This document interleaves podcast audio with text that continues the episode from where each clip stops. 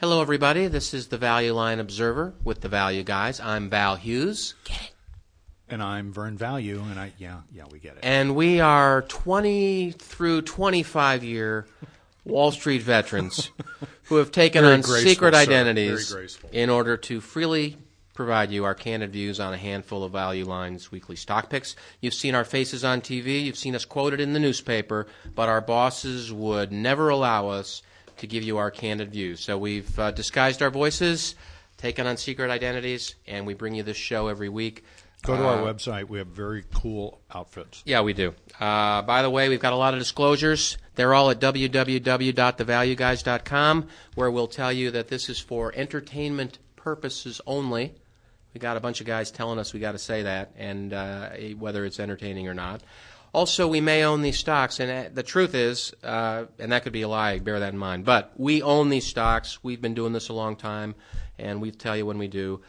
We also, lawyers tell us, we have to tell you, we may have ulterior motives in talking about these, although I don't know, Vern, what they might be. Do you? I have no idea. I don't either. No. We may have lucrative contracts with people. Who knows? We may bowl with some of these people occasionally. We also may mean the opposite of what we're actually saying, okay? That is insane, of course. Anyway, Not intentionally, of course. We use only Value Line as a resource. We do drink a little bit sometimes. Now, we're professionals who give a lot of candid and expensive institutional advice during the week, and this is the same type of advice we'd give to those clients, except here we actually have been drinking, so we should disclose that. And we've been drinking every week for about 25 years, or 20. Our memories are different on that, actually. This week we're going to look at the June 8th, 2007 edition of Value Line Investment Survey. And I'm going to come on at the back half of the show with stocks I haven't completely chosen yet, just so you know. But probably going to do Burlington Northern Railroad, which we've talked about before. I think that's still a good one. And Yum! Brands. And something I've never heard of, which is exciting, CSG Systems International. But first, with a tiny amount of fanfare, I'd like to introduce Vern Value. Thank you. Yay. Burn. Go. First, a public service announcement brought to you by the Value Guys regarding symbol MIC. I am no clearer on how to pronounce this than I was. We have failed to do our work on this when this stock was last up, but Macquarie Infrastructure Company Trust. Maybe spelling it's the best. MACQUARIE. All right. In any event, we recommended it, not knowing a lot about it, which is certainly really not never how to stopped us on any of other stock ideas before. We recommended this, and I think the stock was in the low 30, maybe 32 to 34, and recently, according to Value Line, 43.63. And I remember the yield as sort of north of 7%, now down to 5.5%, and you know the chart looks a little different.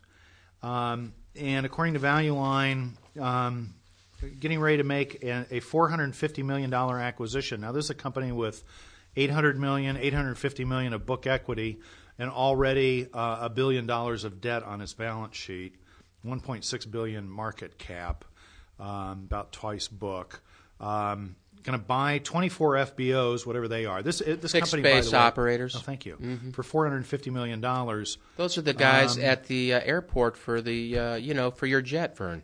That's where you fly into. Maybe you never knew the name. Transaction looks to be more expensive than previous acquisitions, but should still work. Basically, is what it says. It seems to me the risk profile is probably different. I'm looking at debt to cap according to Value Line 53%, but even if they sell $150 million of equity out of the $450 of total financing they need, this is going to be closer to 60% debt to cap. It's up a lot.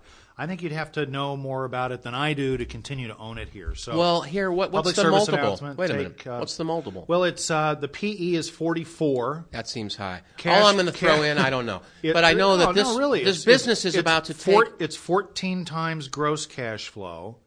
And it's 250. It's probably 18, 20. Well, this could end up being a growth business simply because there's a whole generation of much lighter weight private jets, and you've heard about the jet taxis and all. It's going to be much cheaper per mile to fly. With the wealth, with demographics and such, there's apt to be just a lot more private air travel, more hassles with commercial. Price to travel privately is coming down. So FBOs basically are going to make money with traffic on private planes, and that's apt to go up demographically. But maybe it's too expensive. Well, no, I'm thinking that there's a lot less room for error and execution at this point in a service operations and management business. Yeah. So why not take profits here? Now you know you're familiar with it, how it trades, and come back to it. Anyway, next time. Right. Let's talk about the new ideas for this week. Please. May I? Please. Actually, another one that we've recommended previously, Harsco, HSC is the symbol, recently around $52, about 18 times earnings, close to a market multiple, a little below, a little bit of yield. This is a, Value Line says they're a provider of industrial services and engineered products. Mill services. But that's a lie, right? No, I don't think so. Okay. That seemed like where you were going. I don't know. Mill services for steel mills, 40% of revenue. Access services, which includes shoring and concrete forming equipment, 32%. So that's, I think, is mostly a service. Yeah. Then gas technologies, 11%, which it says they're divesting here. So all those other previous percentages go up by 10%. So it's about 80% these services businesses. And then the rest of it is primarily a rail maintenance equipment, grading and roofing granules, I don't know, but they've got a railway business. Recently won the largest railway maintenance contract in its history in China. How big is that? What percent of that is it? A $350 million piece of business for a $3.5 billion revenue company. I'm sorry. Wow. Yeah. Debt to cap's about 42%. Market cap's $4.4 billion. With $1.3 billion of debt, I get about $5.7 billion enterprise value. According to Value Line, should do about $700 million in EBITDA this year, what they call operating margin. It's about 8 times, in other words. But this is an acquisition business model, and you want to remember that pro forma numbers would often be higher than the numbers you might be using if you're using current year numbers, because you have businesses that won't annualize until the following year. Despite that, Harsco just between a 10 and 20% premium to sales per share.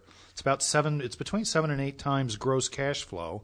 About 16 times 08 earnings expectations, which is probably closer to a pro forma number. It is about 20 times free cash flow because it's a relatively high CapEx business. Nevertheless, return on capital has been rising there. It's in the low teens now. So whatever they're buying, and they're leveraging it to a high teens return on equity. So, I mean, execution has been good so far, I think, and as long as it continues, they're building a presence and a leadership in kind of a new space, and I think it probably gives them some economies of scale and maybe even a little pricing power. Ultimately, maybe more recession resistant than a pure manufacturer, and I'm sort of struck on the insider decision chart. Is this nice little thing that Value Line has that in a very very little bit of space, very little real estate on the page. Yeah, gives you a very clear picture of what's going on. And here, despite the stock having been around 16 as recently as 2002, and 52 recently. It's doubled in the space of 2 years. They show one seller a year ago. In the entire insider decision chart. I always look there, and it's always blank on everything I look at. No way. There's been a lot of activity. There's so much better sources than this. We continue to like this, even though it's up. It's near an all-time high recently, 54. You mean you? Okay. The Wall Street week. Enough. Yeah. Okay, a couple of new ones. Actually, I think maybe I've talked about this on the one before. But next up, Canadian Pacific Rail. Canadian Pacific. Symbol is CP. It does trade on the New York. Rail and intermodal freight over a giant network from Montreal to Vancouver. Extends into the U.S. Midwest and Northeast through wholly owned subs. Are they a monopoly in Canada? Are they the only railroad? No. There's the Canadian National Railway. Oh, okay. This one is, as you might imagine, stronger out west, the Pacific direction of Canada. Grain, 20% of 06 revenue. Coal, 13. Intermodal, 28. Other, 40. Okay, so The stock's been really huge. I mean, it's recently 72, last year's high 58.45 the year before, almost straight up, but a little bit of a discount to a market multiple at 18 times earnings, multiple of gross cash flow, less than 10 times. Pretty good. Return on capital, 10%, equity 14-15 this year. I think it looks pretty interesting because I think we're early days still on the China natural resource story, and this carrier in particular would be leveraged to mining development and tar sands development in Alberta, coal in Alberta. BC really has come back in terms of an investment location. The government there appears to have gotten much more hospitable in terms of development of natural resources in recent years. You've got what's going on in grain markets, in part driven by biofuel demand, for the central Canadian. Well, rail's gaining share. Provinces. Canada's a skinny long this country is under basically, 8 times and it's enterprise the cheapest value to EBITDA. Mode of transportation. I think it's it's still a reasonable way to participate in what's going on with commodities and China, et cetera. Given these multiples compared with some other things, I'm literally looking at a stock price that is basically at its all-time high. It'll come down sometime in the next week or two. I mean, you may want to watch this. Well, the multiples. I'm just pulling up a chart here. The multiples on that are not out of the range of where they can normally go. So right, and it really is, I think, a little more of an exceptional period of time for them right now. Yeah. Mm-hmm. Good. Okay. Outstanding. All right. What else we got? Third one, much riskier. TriArc. Symbol TRY, try. Mm-hmm. Recently around 17, down from, 22, right at the turn of the year, okay, late last year, early this year. Otherwise, last year, it looks like it traded sort of between 15 and 18 maybe, so it's spurted ahead, it's come back. This is the company that owns Arby's, T.J. Cinnamons, and something called Pasta Connection. But they also own 64% of Deerfield and Company LLC, an asset manager. And there's some kind of restructuring thing going on. And I remember talking about this previously and suggesting that people stay away from it because of the uncertain circumstances. It's still a little beyond me to understand exactly what's going on and whether I've got numbers from Value Line that have already removed its impact from the income statement, revenue and earnings projections. But looking down the footnotes, it does say something about discontinued ops results in 2005 and that revenue includes investment and other income through 2002 only. So I think the numbers have probably been restated to take Deerfield out of their numbers. Looks like it. Whatever the transaction is, they end up walking away with $170 million. The Value Line picture of their interest coverage, I think, is a little bit it's just a little bit misleading, or it's a little off. They say total interest coverage is just 1.1 times, which really, under normal circumstances, would be enough to tell me that it's just a little more risk than I probably want to accept because you could go to nothing pretty quickly. One's too low. But as I look at this, they show long-term interest at $56 million. Well, they also show long-term debt, accounting for all of total debt. Okay, so that's the total interest bill. I've got annual rentals of $76 million. Add them together, $130 million. I am looking at $140 million of EBITDA, but I get to the rentals number is in that calculation as an expense. So I get to add that back.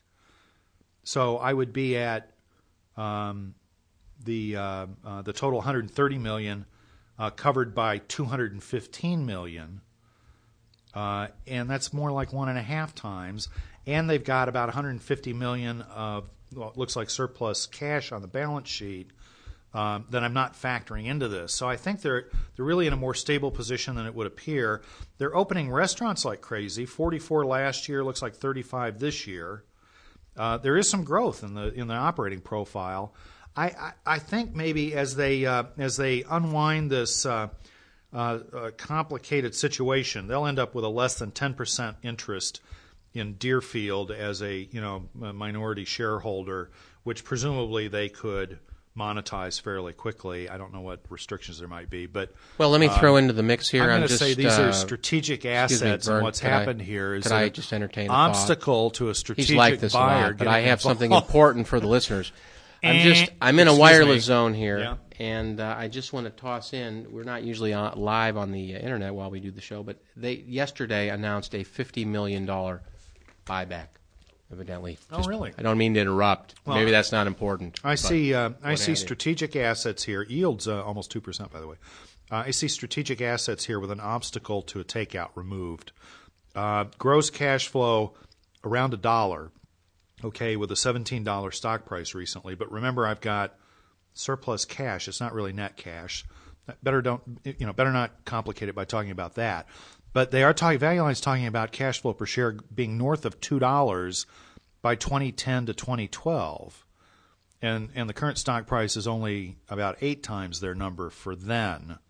So a better reflection, perhaps, of earnings power of this business as they unshackle this other piece. The only thing that concerns me a little bit is it says they're considering various financing alternatives, looking to increase value through acquisition of other restaurant companies. I think that if they're going to start investing externally, there's probably going to be somebody who'll come along who believe they can do better investing internally and LBO it. So TriArc, TRY, a little riskier, but I'm guessing that the assets would be worth considerably more than indicated right now. Well, this Deerfield thing, I'm just reading the 10K here, yeah, which is nice to have online, but it is a little confusing, I'm sure, to restaurant analysts. And so when you clean this up, you're just going to have, in effect, more demand from Wall Street to cover it, because now all the restaurant analysts that maybe were kind of not ready to recommend it because of this confusing second business if it doesn't get will now start calling it a buy at Taco Bell. They're talking about doing stuff that's going to generate all kinds of fees. Yeah. They'll raise debt and equity capital. Right. They'll pay advisory fees. Mm-hmm. So Wall Street analysts are going to have to cover this now and probably rate it a buy. So that's it. Excuse me. I like TriArc, a little riskier. Continue one on Harsco. Canadian Pacific Railways will play on China. Take profits in MIC. With that, I'm going to slide it right over here to you. Back. All right. Thank you. For those listeners that may still be with us at this point. Come on, it hasn't been that long. Has it? I don't know. I mean, it depends what's on television, doesn't it? We're in the 17th minute here. Anyway, okay, I have a couple things to go through this week. I have a little bit of a cold, so I apologize. And I might have been slurring my speech. Who knows? We don't know. We've been having some beverages here. But some of these I've talked about before. It was a little bit of a transportation week, so I'm just going to get into it. It also helps me avoid doing any work for the show if I already own these and know about them. So, there's a little bit of selfish Val in this one as well, but I also think this is my biggest holding personally, and I've talked about it before, but I don't think the story's over, even though it's run. J.B. Hunt, JBHT, page 270, and the story of this is really about a twofold. The first part is that rail, and I'm fooling you because you probably thought this was a trucker, which it is, but rail is gaining share for a whole host of reasons. Primary ones are that traffic patterns are increasingly lots of stuff having to go across the ocean from Los Angeles or to us into Los Angeles, and that kind of stuff's best handled on trains for the low cost, and as fuel prices go up, the cost advantage goes up because you use less fuel per mile on a train per ton of freight, and also you have a labor advantage. It takes fewer guys per ton of freight on a train than on a truck. The negative on trains was that they had no idea how to run their business. For 100 years, it was a cost-plus kind of environment, lots of unions and things. And also, because of that, there was terrible service. So while the trucking industry evolved to be able to bring you something, in a 2-hour window, the rails could kind of guarantee you, which month it was going to come in. And so it wasn't very reliable. And then pay a lot of claims for not performing. Well, a lot of inefficiencies and things driven by unions and what have you. So the point is railroads have finally gotten, their act together on efficiencies. So really R&D and CapEx is going into the railroad industry for the first time in 100 years, literally. Revenue per mile is going up for the first time since the truck was invented.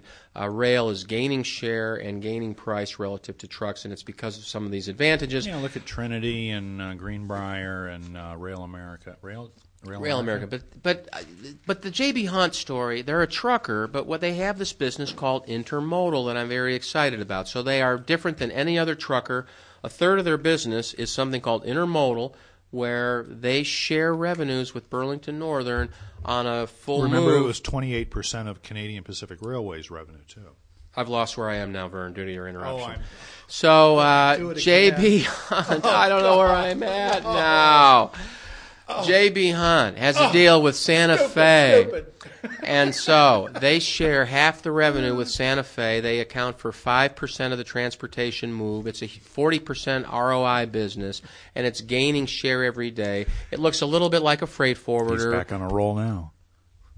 Vern, I'm going to have to ask you to go. They are gaining share every day, and I think finally Wall Street is noticing that J.B. Hunt is moving away from the pack in terms of ROI, consistency of growth, cash flow generation. They've been buying shares back. They've put $500 million. Vern really is leaving the room, ladies and gentlemen. Sir. You really want me to go? No, come on back. They've spent $500 million on share buybacks the past few years. Their margin has improved as this intermodal business has gotten more important. Returns on capital here are 19%. Return on equity, 23%. They don't use much leverage. And it's still on a P.E. basis at a discount to the average P.E.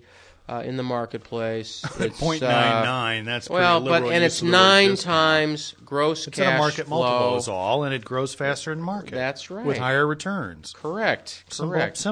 It can be simple. And that's the way to approach it, my friends. This is a cheap stock, J.B. Hunt. Okay, now, something I just was talking about, but I don't know, Vern may want to be talking about it as well at this point. Burlington Northern, BNI, and they, I guess, share some business with Canadian Pacific. I have nothing to say. Okay. So, BNI, Burlington Northern, 282. If you're going to buy rail because of the share gains, Burlington Northern is the one to buy. They're in a sector that's gaining share within, not only is rail gaining share, in their sector, it's gaining share within rail, and that's coal. So as coal gains share of the energy pie, Burlington Northern wins. Gee, would Burlington Northern be particularly strong in the western United States? Yeah, they are. And it's the Powder River Basin that the coal is in, ladies and gentlemen. I don't know what Vern's up to now. I didn't know it was a kind of a background. Natural resources, baby, natural resources. Okay, so... I don't know where I am now. The show is just crumbling now because of Vern's constant interrupting me. Burlington Northern, let's see, 9 times cash flow, 85% of the market P.E., operating margins over 30%. That's going to say they've got some type of monopoly. Working capital negative, which is good. It helps their ROI. Returns on capital are moving to low double digits. ROE, 17%. That's all very respectable. They're finally getting some price increases. I think margins can improve more. At this multiple, growing share of the economy, I want to own Burlington Northern. It's a simple put away, no big deal. It's done well, but the story's just going on this one. Page 282, Burlington Northern. Let's see. I didn't really mean to spend that much time on that. I'm going to go over this one pretty quickly. Yum! Brands, YUM, page 320.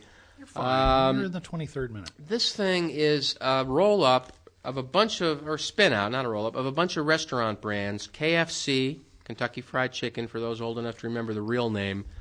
Pizza Hut. Now they got 4,000 Kentucky Fried Chickens, which are now called KFCs. 3,000 Pizza Huts, 1,200 Taco Bells. More than that, actually. I saw something recently that asked rhetorically who had won the... I guess we know really who won the burger chicken wars, given that Burger King and McDonald's both have a variety of chicken sandwiches on their menus, and You've never seen a burger at KFC and never will. No, you won't. They're very focused, unlike us, ladies and gentlemen. Just a casual observation. A&W, they also own. I'll just finish naming the businesses they're in. What's that stand for? A&W? Yeah. Andy and William? No, come on. I have no idea. Officers and directors own 3%. Two big value firms own a big chunk of this. Southeastern Asset owns 8%. Harris Associates owns 6%. What's the traction? Well, you know, it's a pretty good business when you can optimize real estate. So they're putting brands together under the same roof. That's been going on for a while, improving ROIs. Their ROI here is, 29%, so they're doing something right, and it's growing. They've got negative working capital as well, which is great because it reduces your investment. And their operating margins in a tough business have been growing, now 18%. The big story is they're bringing sort of this American fast food to China, and they're growing like weed over there. They're adding units. Hence the de-emphasis of the word Kentucky. Yeah, in the name. Maybe. They're growing. They don't show here a number. Let me see. Well, that translates, fried But they're seeing pretty good comps, so single-digit growth at older units, and it looks like they're growing. I think there's a number here. And I'm not seeing it here in the value line, but I suspect that they're growing units at a pretty good clip, maybe high single digits, maybe even 10%. Is that just pure speculation? Yes, it is. Yes, it absolutely is. What's the top line speculation? They've got an estimate here of 8%. Okay. So why would units be up 10?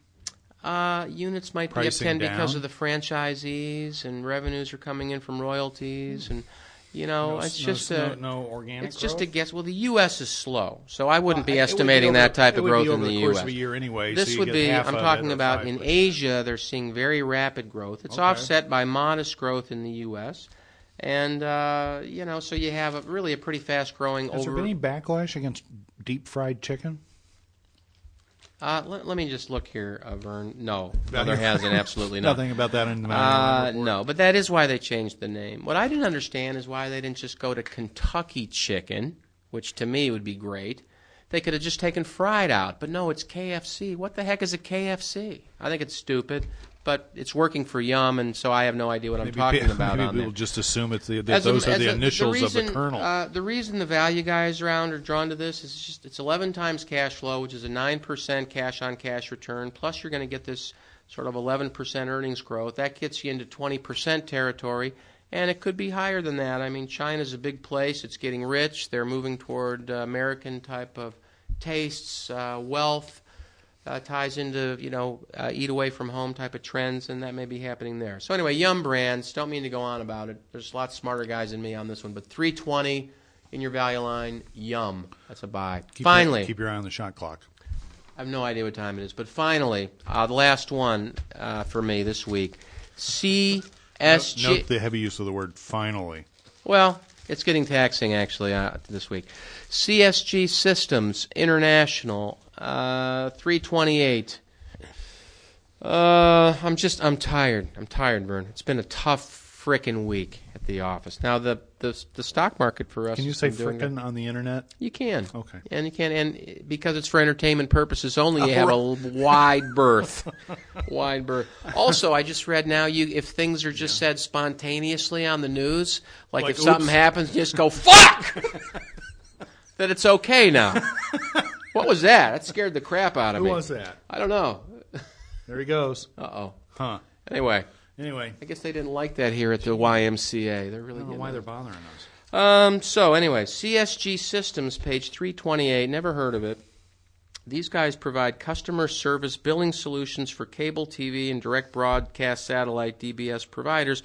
They're a spin-out a bunch of years ago from First Data, a company that makes a lot of money providing systems and services to people and processing, and they're doing this for bill collection on cable and satellite. There just can't be a more stable business, and that is the problem. They're not growing much, but they have a 29% operating margin, 20% return on capital, and,